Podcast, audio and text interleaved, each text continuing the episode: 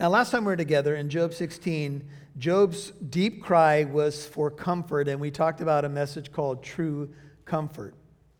And one of the verses that we came across was that Job addressed his three friends and he called them miserable comforters, which I mentioned is a bit of an oxymoron. Uh, you shouldn't be a miserable comforter. If you're a comforter, you're a comforter, right? But they weren't very good at it. And the reason that they weren't very good at it is because they really believe that Job was incurring God's disciplinary hand, or maybe even you could describe it as God's wrath. They believe that Job had done something wrong. That's the only way that you could uh, explain his calamity, all that he had gone through. And so Job's heart's cry for comfort moves into a heart's cry for hope as we pick up the text in Job 17, verse 1. And Job, with a what we might describe as a lamentation, says, Job 17, 1, My spirit is broken, my days are extinguished the grave is ready for me. I think you could see in here a note of emotional intensity. I went back and uh, I haven't listened to Pastor Chuck Smith in a long time, but I listened to a little portion that he did in the book of Job, and he was saying that when you imagine the interchanges between Job and his three friends, you have to understand the culture.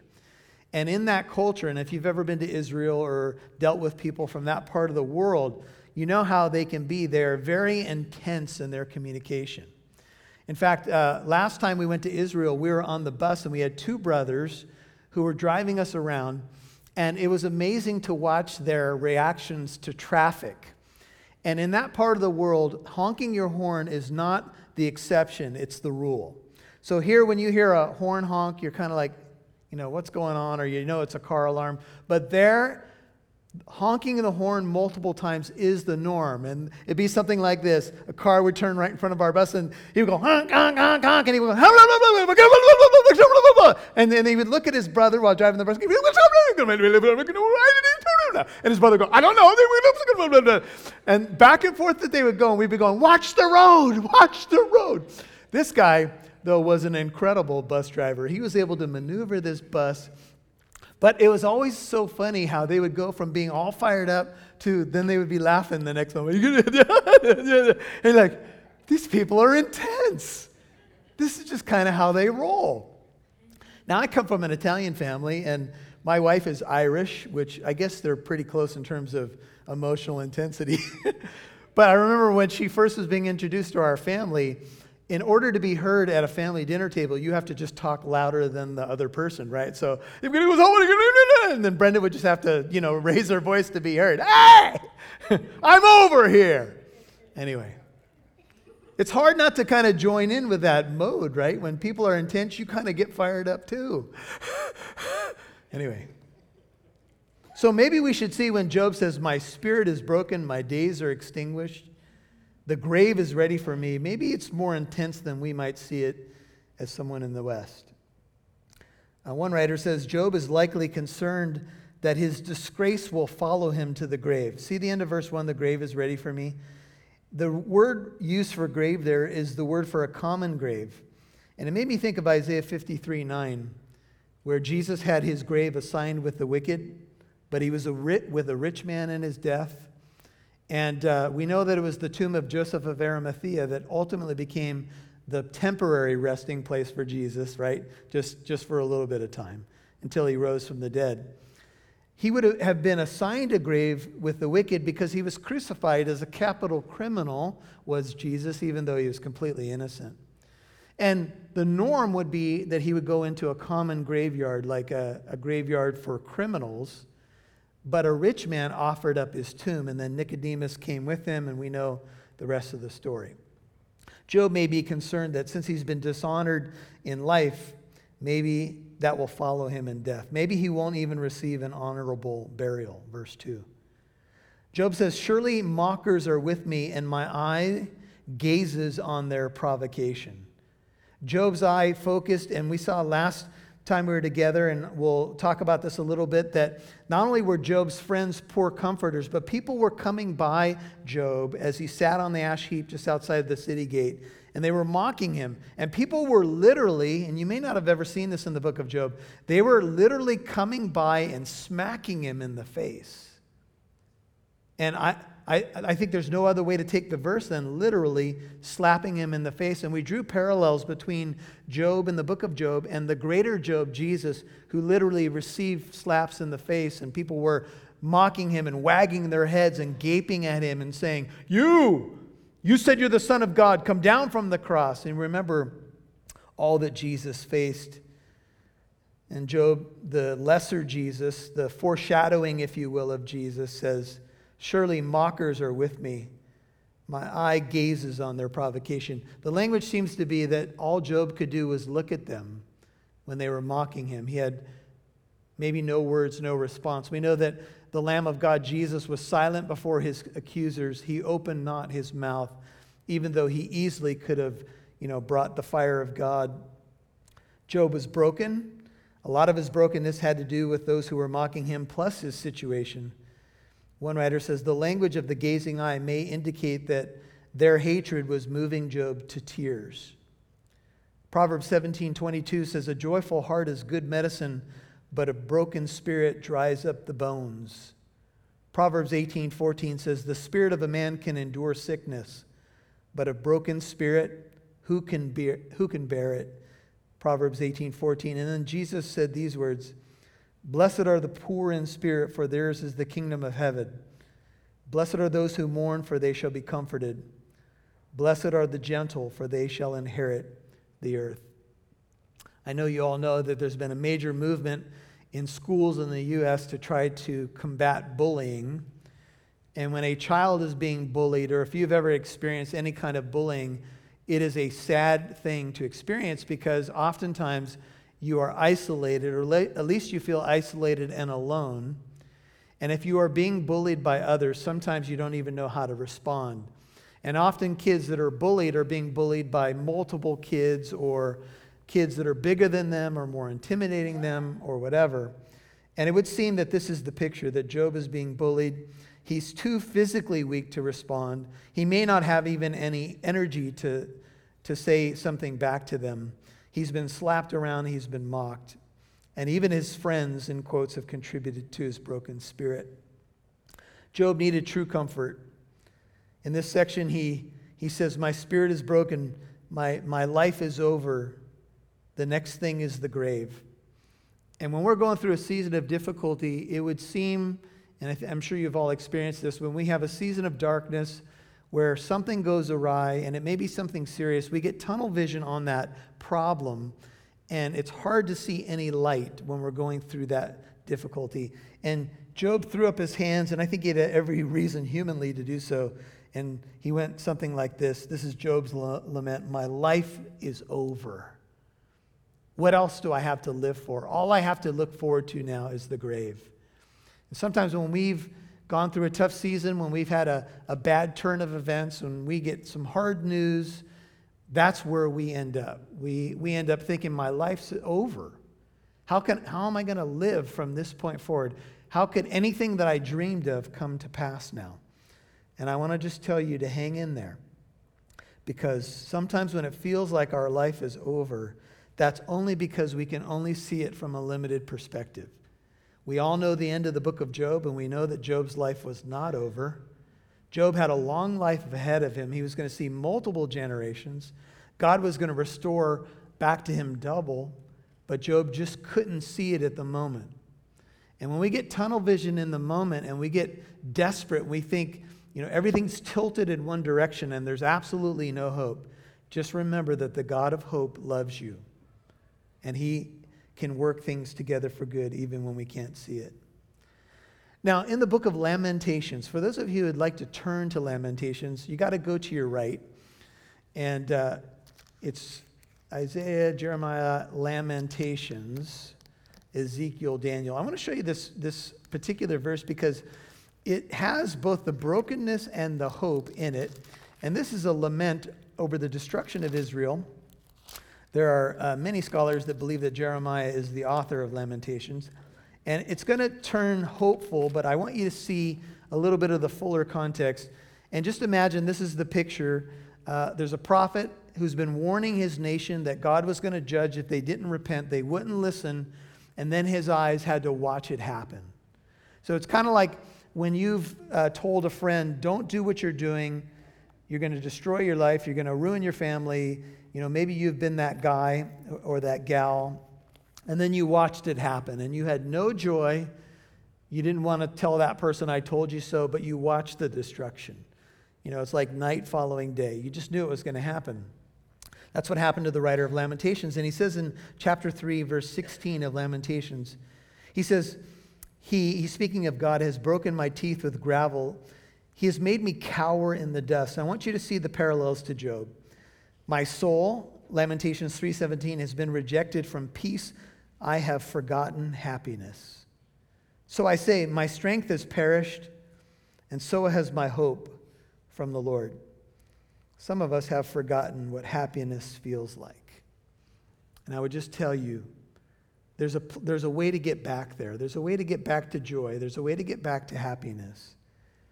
But sometimes we can forget even what that feels like because we've had long stretches of disappointment and even grief.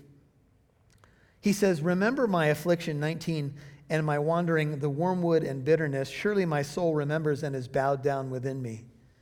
This I recall to my mind. And then notice what he says Therefore, I have hope. The Lord's loving kindnesses, his hesed, his covenant loyal love, indeed, his loving kindness, what's your Bible say?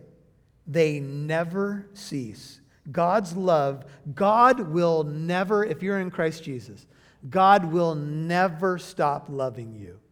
He will love you all the way through eternity. Amen. We learned that in 1 Corinthians 13 that now abide faith, hope, love. The greatest of these is love. Love will last forever, love will never fail. Now, earthly loves can disappoint us. Some people that said they loved us maybe bailed on us, but God's love never ceases. His compassions, verse 22, what's your Bible say? They never fail, never. They are new every morning. Great is thy faithfulness. The Lord is my portion, says my soul. Therefore, I have hope in him. Notice how the writer of Lamentation goes from grief to his reality and, and the difficulties around him to hope because he finds his hope in the Lord. He says, The Lord is good to those who wait for him or hope uh, in him, to the person who seeks him. It is good that he waits silently for the salvation of the Lord.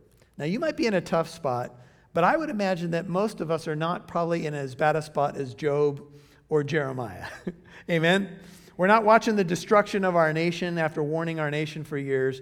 We haven't lost maybe, you know, our entire estate and family, etc. But these men, they had to turn back to God. They had to lean into God, back to the book of Job. Um, in Romans 15, this is just something to write down for your notes. This is 3 through 5. It says, Even Christ did not please himself, but as it is written, the reproaches of those who reproached thee fell upon me. For whatever was written in earlier times was written for our church instruction, that through perseverance and the encouragement of the scriptures we might have hope. Now may the God who gives perseverance and encouragement grant you to be of the same mind with one another according to Christ Jesus. See, Job was broken in spirit, but he is going to, oftentimes in the book, when it seems like it's all hope is lost, he's going to find a glimmer of hope as he turns to God. Job 17:2 says, Surely mockers surround me. My eyes must dwell on their hostility or their provocation. If you have a New Living Translation, it says, Job 17:2, I am surrounded by mockers. I watch how bitterly they taunt me. Once again, we are reminded that Job was surrounded by people that were bullying him and taunting him. That is a terrible feeling to be on the receiving end of mockery. It, it's easy, for some people, it's easy to dish it out, and it's not so easy to take it. Amen? Some of us are good dishers and not good takers. And, you know, sometimes we do things in good fun with friends and, and we know what the boundaries are. But have you ever noticed you could be going back and forth even with a buddy and cross that line and the buddy goes, oh, ow, ooh, this belongs to you. and you say, no, it's yours. Well, that's how Job felt. The mockers were there. And there's a parallel between Job and the Messiah. Job had to watch his antagonists who would just stare at him, and Jesus was affixed to a cross, and he had to just stand there, lay there, and take it. Unless he supernaturally delivered himself, which he couldn't do because he was paying for our salvation, he just had to take it. Can you imagine being the God of the universe? You have all the power within you to end it in a microsecond, but you got to take it. And you're doing it for the ones that are mocking you. And incredibly, from the cross, Jesus says, Father, not destroy them, but Father, forgive them, for they don't know what they're doing.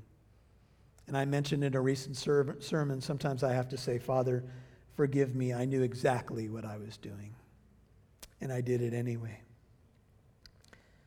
Lay down now a pledge for me with thyself, verse 3. Who is there that will be my guarantor? If you have a NIV, it reads quite differently. It says, Give me, O God, the pledge you demand. Who else will put up security for me? Job knows his friends aren't going to do it. And though verse 3 is difficult, I think um, to translate, I think the NIV makes it sound like Job is saying God is demanding a pledge from him, but I think it's the opposite, like the New American Standard and others. Job is appealing to God to put up security or a pledge for him. When you put up security or a pledge for a person, you ever co sign for a loan, put up earnest money in a business deal, what you are saying is that you are taking responsibility that the deal goes well or the person pays. And Job is looking for some sense of security right now. He's saying, I need a pledge. I need some help. And even though Job wrongly has concluded that God is the one doing everything to him, he also asked God for a pledge. He also asked God to be his security. And in the last chapter, we saw, we saw that he said, My advocate is on high. Job still has faith. And he's saying, Would you be my surety? Would you be my advocate? Would you guarantee my security? Psalm 119, verse 121 and 122 says, I have done justice and righteousness. Do not leave me to my oppressors. Be surety for your servant for good, or give your servant a pledge for good, ESV. Do not let the arrogant oppress me. That's Psalm 119, 121, and 122. Lord, would you give me, would you interpose this with an oath? Now, many of you are familiar with the book of Hebrews, and in the book of Hebrews, the writer of Hebrews is addressing a group of early Jewish Christians, or at least professors to the Christian faith, who were going through a very difficult time, having property seized, being kicked out of the synagogue, uh, maybe losing family relationships. It may be that there were family members that said, if you trust the Messiah, you are no longer my brother, no longer my sister, you're no longer my son. It was that radical. You're kicked out of the synagogue. We won't do business anymore. Maybe even seizure of property. It was very ugly. And in that particular section, I'd like to turn there because I think you're going to find some hopeful stuff. It's all the way in the book of Hebrews, Hebrews chapter 6, where the writer talks about the hope that we have is what? You remember, Bible students? It's the anchor of our souls. The hope we have is the anchor of our souls. In uh, a recent album by a, Christian singer called Soul Anchor, he says the first century symbol, as you, as you turn to Hebrews 6, wasn't a cross for Christianity, it was an anchor. If I'm a first century Christian, I'm hiding in the catacombs, and three of my best friends have just been thrown to the lions, or burned at the stake, or crucified, or set ablaze as torches of one of uh, Emperor Nero's and his garden parties. The symbol that most encouraged my faith was an anchor. When I see it, I'm reminded that Jesus is my anchor. Christian use of the anchor echoed in Hebrews 6:19. We have this hope as an anchor for the soul, firm and secure. epitaphs on believers' tombs dating as far back as the end of the first century frequently displayed anchors alongside messages of hope. These expressions were found all over Christian graveyards. In fact, archaeologi- archaeologists found about 70 examples of these kinds of messages in one cemetery alone, and they were often attached to the anchor. I want you to see in Hebrews 6:17 the idea of a pledge and the anchor and hope when he says Hebrews 6:17 in the same way God desiring even more to show to the heirs of the promise the unchangeableness of his purpose interposed it with an oath because God NIV wanted to make the unchanging nature of his purpose very clear to the heirs of what was promised he confirmed it with an oath you know that God can't swear by anyone higher than himself so he swore by himself. And he did this for Abraham in terms of his future promises and his lineage. And he does it for us. In the same way as he did for Abraham, he interposes the promise of the gospel and our secure future with an oath. And God has given us a pledge. And the pledge is the presence of the Holy Spirit in our life. He's already given us the guarantee. God is our guarantor, if you will. He's already signed the paper, signed in the blood of the Lamb. This one belongs to me, and they will make it into my heavenly kingdom. Amen? This is why I have hope. The world, my life, often feels like a storm. Uh, this world is crazy. I can feel like I get blown around, and the moment I think I'm stable, then something else can come out of left field. All of a sudden, a gust of wind that comes from an unexpected source. Anybody relating to what I'm saying right now? Right? Just when I thought I hit calm waters, oh no. Here we go. But we don't grieve like those who have no hope. 1 Thessalonians 4:13. 1 Timothy 1:1 says Jesus Christ is our hope. Titus 2:13 says we are looking for the blessed hope, the appearing of the glory of our great God and Savior, Jesus Christ. In 1 Timothy 6:17 it says to the rich not to fix their hope on the uncertainty of riches but on God who richly supplies us with all things to enjoy. And Hebrews 10:23 says let us hold fast the confession of our hope without wavering for he who promised is faithful. Amen. And then 1 Peter 1:13 says fix your hope completely on the grace to be brought to you at the revelation of our Lord Jesus Christ. That hope, back to Job, is the anchor of my soul. If you are being blown around right now, if life is hard, and it can be, um, my prayer is that you'll get that image of the anchor in your heart and your soul and your mind. Jesus Christ is our anchor. Now, what does an anchor do? An anchor will go down into the sea or into the lake, and it will hold the, the vessel steady in the storm. That's what Jesus does. Jesus doesn't always remove the storm, he just promises to be an anchor in the storm. Can I get a witness? Lord, it's blowing my hair back. I worked hard on my hairdo. What's going on here? Remember the apostles? Uh, they, roar, they rode all night and the wind was opposite them, and Jesus came and the, was the fourth watch of the night, walking on the sea. Why did he wait till the fourth watch? He waited till they were exhausted. He waited till their hope was razor thin, and then he came to them walking on the sea. You see, this is what God often does, and I don't know why he waits so long. I do wish he would come earlier. Usually I'm tapping my watch if I wore a watch. Lord, And people like to say he's never late, he's always right on time. I think it depends on your perspective. Sometimes he feels late, but he is good and he loves us. For thou hast kept their heart, back in Job 17, verse 4, their heart, my friend's heart, I think he's talking about now, from understanding.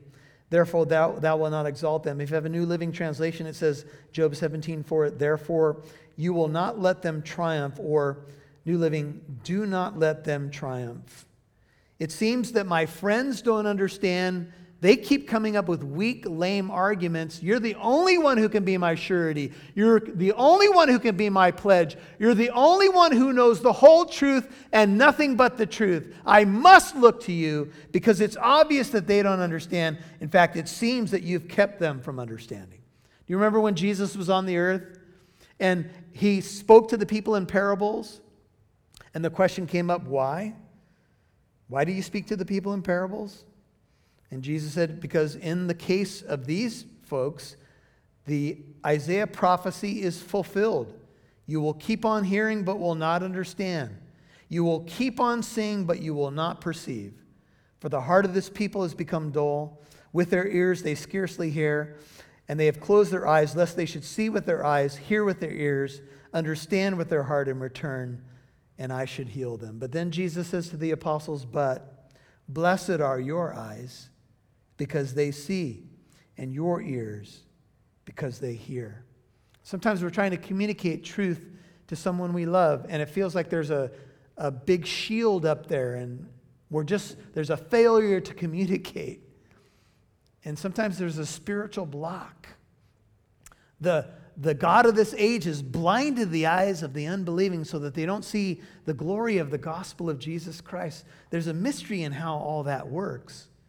But that's how Job felt. He says, No matter what I tell these guys about my innocence, they won't believe me. He who informs against his friends, this is a warning to Job's friends, he who denounces his friend for a share of the spoil, it might hint that the motivation of these guys was in question. I don't know. The eyes of his children also shall languish or fail. Now, the Bible teaches that the sins of the parents, the children are, are, don't pay for them in the sense of ultimate justice. But the children do reap what parents sow or often do. Amen? So, for example, if you had a parent who was an alcoholic, it doesn't mean you're going to become an alcoholic, but it does mean that you've had to deal with some of the consequences of those choices. Amen? And sometimes you learn some of that behavior. And sometimes there is a connection in the family history. Job is warning them. He's using a proverb of the day and questioning their motives. What is their motive? Why do you think the friends told Job everything that they did? I don't know for sure, but I just had something to share with you guys. When you are in an argument with someone and you begin to wonder, as you hear a person speak, whether or not you're on track, just be careful that your motive is not having to be right. And I've just put that out there for whoever that resonates with. Make sure that your motive doesn't always end up that you have to be right, even when you're digging a bigger hole for yourself. And do you know why we do that? We do that because of one word it's called pride. We just can't take being wrong or admitting that we're wrong. If Job's friends would have just said, you know what, Job, maybe we do have it wrong. We've known you for a long time. You're a wise man. We don't think you're a liar. So let's seek the Lord. Let's pray. Maybe we're wrong. That's in a marital disagreement with some intense fellowship going on between husband and wife. That might be a good thing to remember. I don't have to be right, but I want to be right. but you don't have to be right. You might pause and say, You know what, honey? We've been married a long time. I love you. I know you. Why don't we just both pray? Why don't we take a moment and reconvene at the kitchen table at whatever time works for you? See, there was a stubbornness there. What was their motive? Was it just about being right? Job turns to God. He says, But he, God, has made me a byword of the people. Would you notice this? Six, I am one at whom men spit. Not only were people assembling around Job and slapping him in the face and mocking him, people were coming by the greatest man in the East and spitting at him and perhaps spitting in his face. And he may not have even had the strength to lift a hand try to block his face. Remember, he was he painted a picture in the last chapter where it's like he, he wanted to just put his head in the sand. When you see the word byword there, it means I've become a joke. I'm a revulsion. I'm a reproach. People walk by me regularly, and I'm the guy that people make fun of and spit at.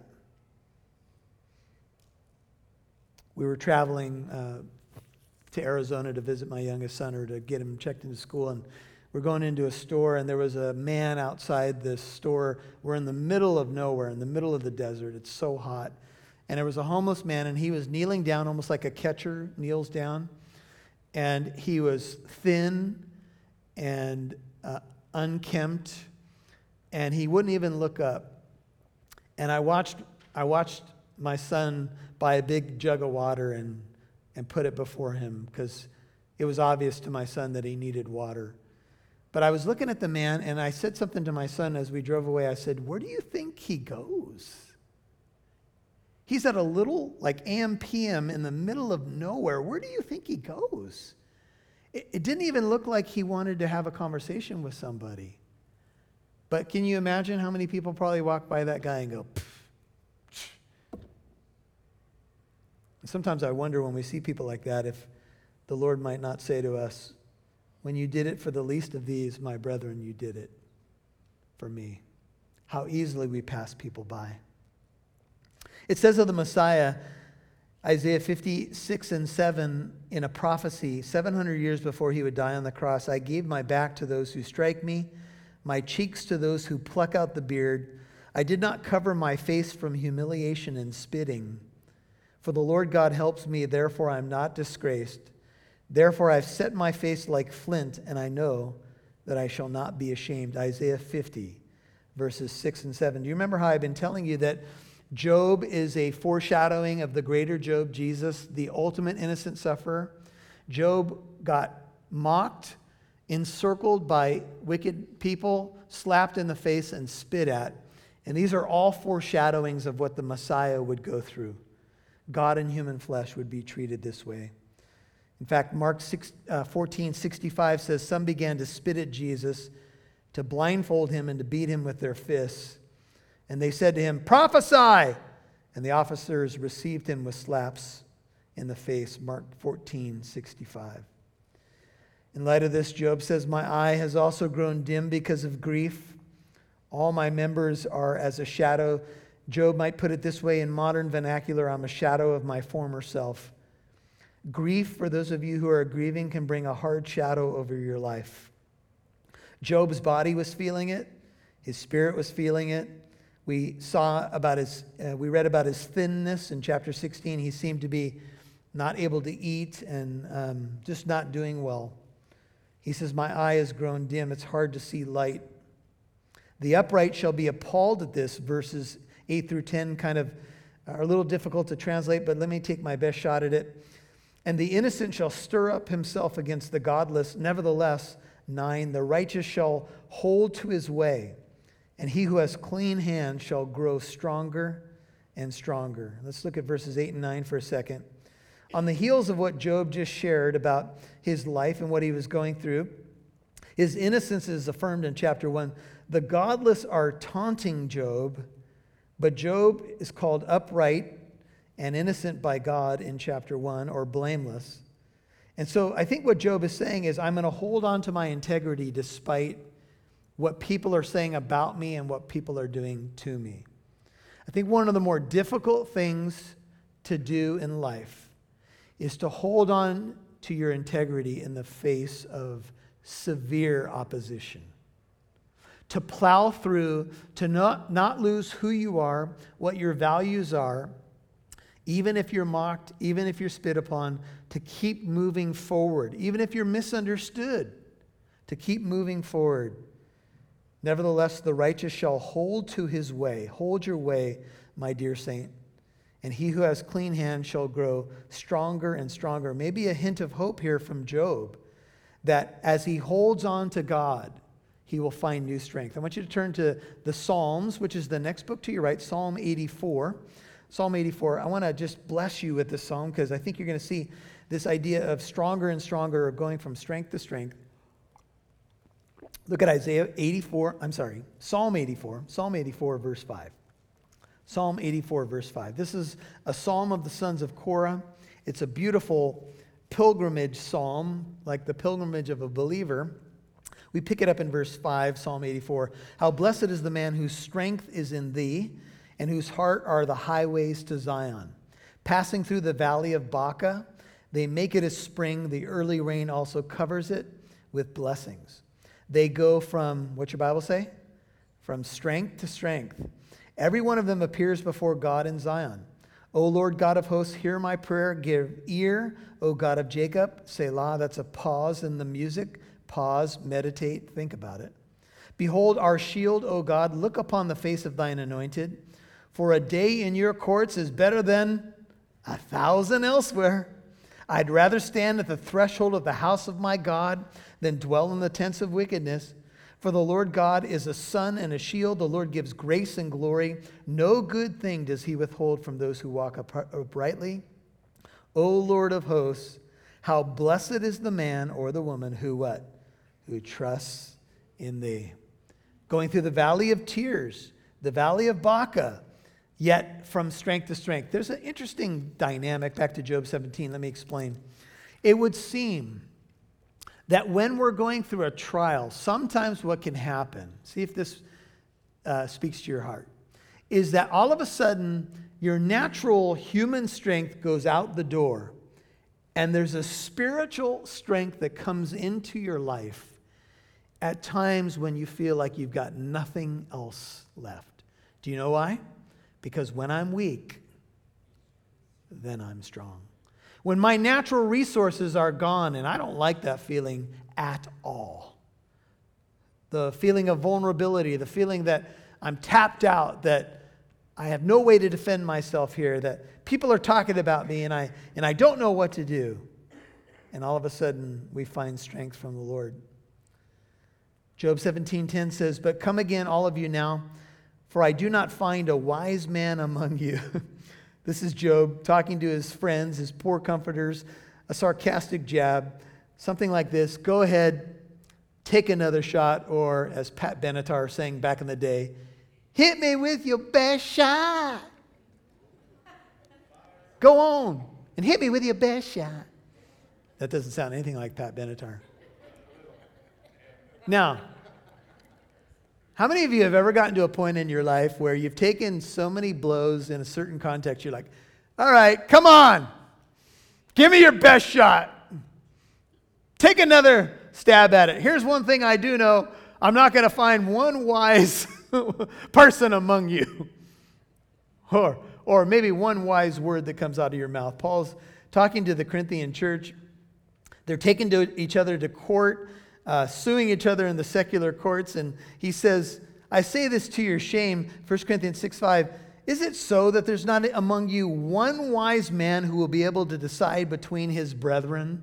1 Corinthians 6 5. Do you sometimes watch people commenting on the world and situations and you, you might want to cry out to your television, Is there not one wise person left on the planet? Who actually has a microphone and can talk to this subject, they're there, but they often don't have the microphone. Job says, My days are past, my plans are torn apart, even the wishes of my heart. Maybe you've said something similar to verse 11. It's all over. My plans are over. The desires of my heart are over. It's over. I said that a lot to my mother when I was a teenager. Because teenagers, you know, when we go through stuff as a teenager, we think everything's over, right? And I would say something like this something would go wrong, and I would say, I can't believe it! I can't believe it! My Italian mother would say, Well, believe it! Because it's happening. Thanks, Mom. My life's over. Sometimes we go through a breakup, you know, we like somebody, especially when we're younger and we the Google and the guy and you know they could do nothing wrong. And then you get in a fight with that person, or they say something cross to you, and like, oh, my life is over. My plans are over. You're 14. I know, but just wait. right? Those of us who have logged a few miles, sometimes it feels like, you know, we, we go through that rejection or something. There's never gonna, there's never gonna, the sun's not coming out again. It's over. Isaiah 60, verse 1 says, Arise, shine, for your light is come, and the glory of the Lord has risen upon you. For behold, darkness will cover the earth, day of the Lord imagery, deep darkness the peoples, but the Lord will rise upon you, and his glory will appear upon you. The Lord is my light and my salvation.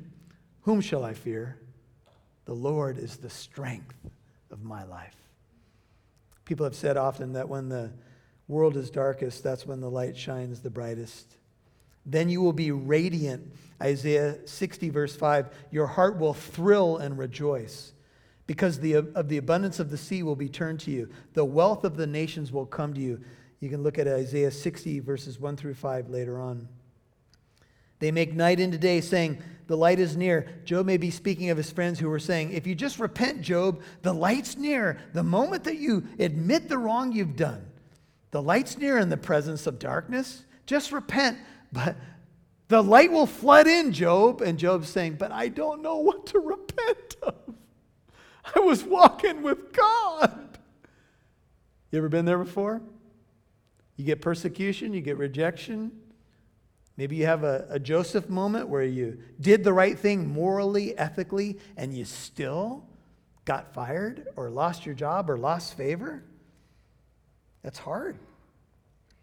Job says, If I look for Sheol as my home or the grave, I make my bed in the darkness. If the only home I hope for is the grave, I spread out my bed in darkness. NIV, look at 14. If I call to the pit, you are my father. To the worm, my mother and my sister.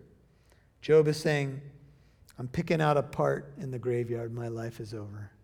You know who's going to be my friend? Since none of you are my friends and I don't even know where I stand with God, the worm's going to be my friend. The worm will be my mother. I'll lay down in the dirt and I'll say to the worm as I put a little blankie over him, You're the only one who understands me, little earthwormy. I told you guys a story before, but we were in Nepal and India. We went into a half star hotel it's about 120 degrees outside. We, took us about 24 hours in an airplane. I'm exhausted. There's people with machine guns and rifles everywhere, checking our IDs. Missions trip. We go into this hotel, and all of a sudden, I feel movement. and I see these nets over the bed, and the guide says to us, Oh, What's that? What's that? Oh, that's the geckos. The geckos? No, you, you got to leave the geckos alone because they eat the wasps. And that's why you have the nets over your bed because they eat the wasps. And the geckos are your friend. Plus, they'll try to sell you insurance while you're there. And anyway, so apparently you had to invite the gecko into your bed. You're the only one that understands me, little gecko. what do you mean the gecko's my friend? No, they eat the wasps. and by the way, don't drink the water. I mean, Job's gotten to a point where he's calling worms his family. You're my mother. You're my sister. Man. And that's because even his wife told him to curse God and die. You know, imagine, just try to put yourself there for a second. You've lost everything in your life. You are a disaster from illness. You've been going through it for months. And everyone who approaches you either tells you that you're a dirty, rotten sinner, slaps you in the face, spits in your face, or mocks you as they walk by. How is this guy even still alive? And see, this is where the hope for each of us flickers even in the sad state of affairs in the book of Job, when Job now says in 15, and you can understand his cry now, Where now is my hope? And who regards my hope? Does anybody care about my hope? We've all probably gotten there before, even though we don't want to be selfish. We give, give, give, and so, give some more. You moms can totally relate this. And finally, you say, Where's my, stop, where's my Calgon bath? Where is my two hours of television? I'm going to go play golf. You watch these kids. okay, okay, honey. right? Where's my hope? You looking for hope? You know some people that are looking for hope? We're all to we're all to end up there. Maybe you're asking, does anybody really care about me? Is there any true hope?